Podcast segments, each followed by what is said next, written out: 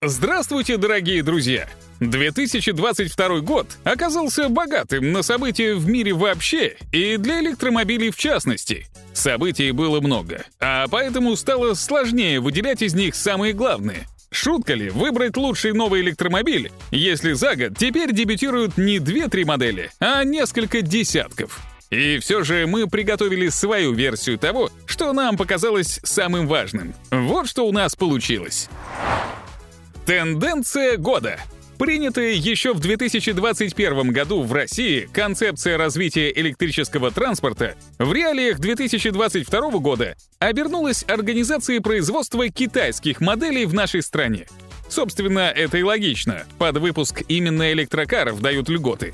А китайцы — единственные, кто готов поставлять в Россию машинокомплекты.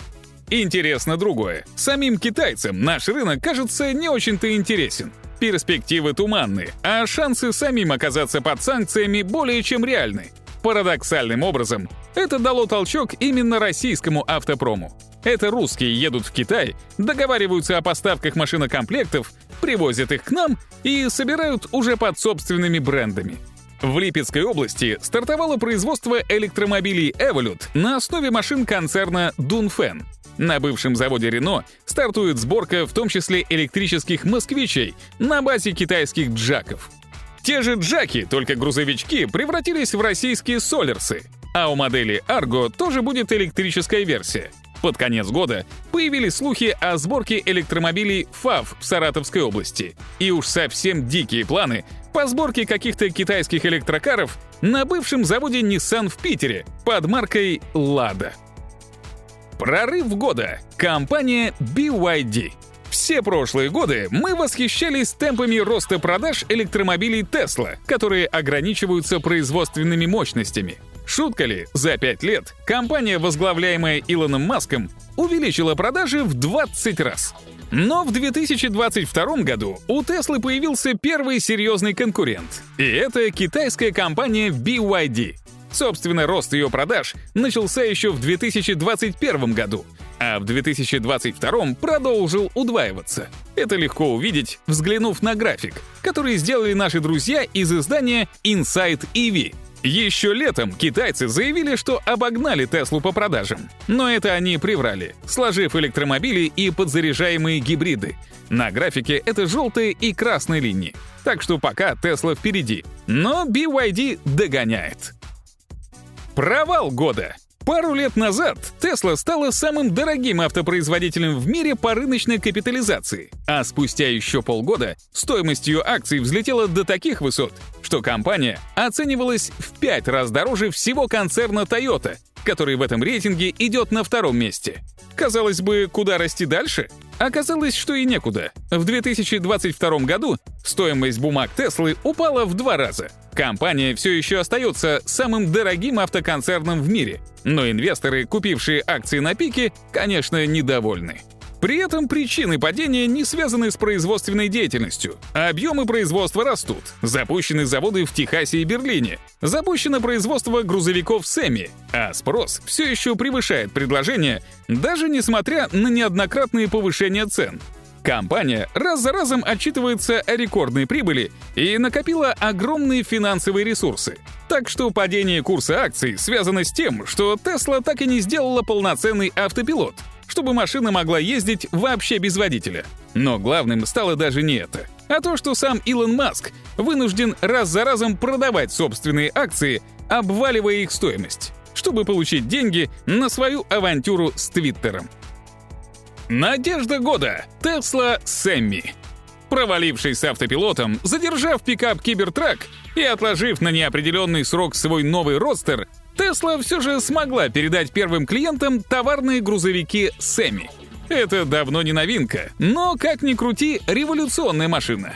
Шутка ли, первый в мире тяжелый грузовик с запасом хода в 800 километров. С учетом промежуточной подзарядки во время обеденного перерыва, суточный запас хода превышает 1000 километров, то есть соответствует суточному пробегу машины для дальнего боя. Осталось только зарядки построить на стоянках для грузовиков. Но Тесла уже доказала, что умеет решать такие задачи.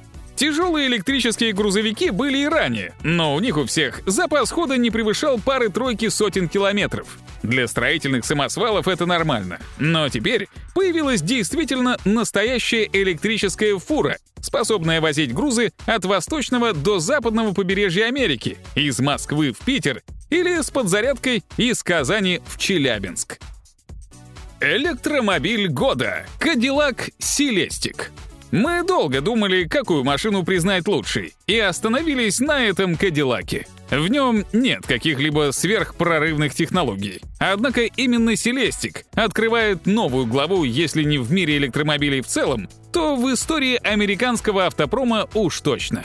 Так уж сложилось, что американцы, некогда задававшие стиль в сегменте премиальных машин, сами из него выбыли. В прошлом остались Кадиллаки с двигателями V16 или Паккарды, которых Сталин лично приказал срисовать советский лимузин ЗИС. Сейчас премиальные машины — это Майбахи, Бентли и Роллс-Ройсы. Так вот, Селестик и с помощью электричества Cadillac возвращается в сегмент уникальных роскошных автомобилей ручной сборки, бросая перчатку даже не Мерседесу, а Роллс-Ройсу. Последний, кстати, представил свой первый электрокар — купе «Спектр». Ну а Бентли обещает ответить полностью электрическим седаном Мульсан.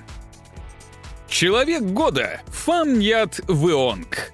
Этот уникальный вьетнамец пока вам может быть неизвестен, а зря. Сын героя Вьетнамской войны, он учился в Москве и здесь же начал свой первый бизнес, продавая ветровки. Затем создал в Украине бизнес по производству лапши быстрого приготовления и занял почти весь рынок. Продав этот актив, он вернулся во Вьетнам и быстро стал там богатейшим человеком страны. Вот уже пять лет Фам Ниат Вонг вкладывает деньги в собственную автомобильную компанию VinFast. И в 2022 году он вывел свои электрические кроссоверы на американский рынок, а также начал продвигать их в Европе. В 2023 году компания обещает прийти в Россию, причем тоже с электромобилями. Понятно, что на фоне Теслы или китайцев успехи VinFast пока скромны. Да и наши знакомые, протестировавшие вьетнамские электромобили в США, нашли их несколько сыроватыми, хотя в целом и неплохими. Но, учитывая историю успеха господина Фама и ту энергию, с которой он отдается делу, мы не сомневаемся, что еще много раз о нем услышим. Конечно, это не полная подборка. В 2022 году мы восхитились формами электрического седана Hyundai Ioniq 6. Порадовались тому, что гиперкар Римас Нивера подтвердил свои рекордные динамические показатели. Привыкли к тому, что доля электромобилей на мировом рынке стабильно перешла за отметку в 10%. Переживали за судьбу компаний Rivian и Lucid, которые с большим скрипом начинают серийное производство. 2023 год начнется с выставки электроники в Лас-Вегасе, где уже стало традицией презентовать новые электромобили и показывать революционные технологии. В середине января стартует первый этап Формулы И, где дебютируют машины нового поколения, более быстрые и эффективные. Затем нас ждет еще множество новостей о самых ожидаемых новинках в нашем следующем выпуске. От всего коллектива Рукарс поздравляю вас со всеми наступающими и наступившими праздниками. Оставайтесь на связи.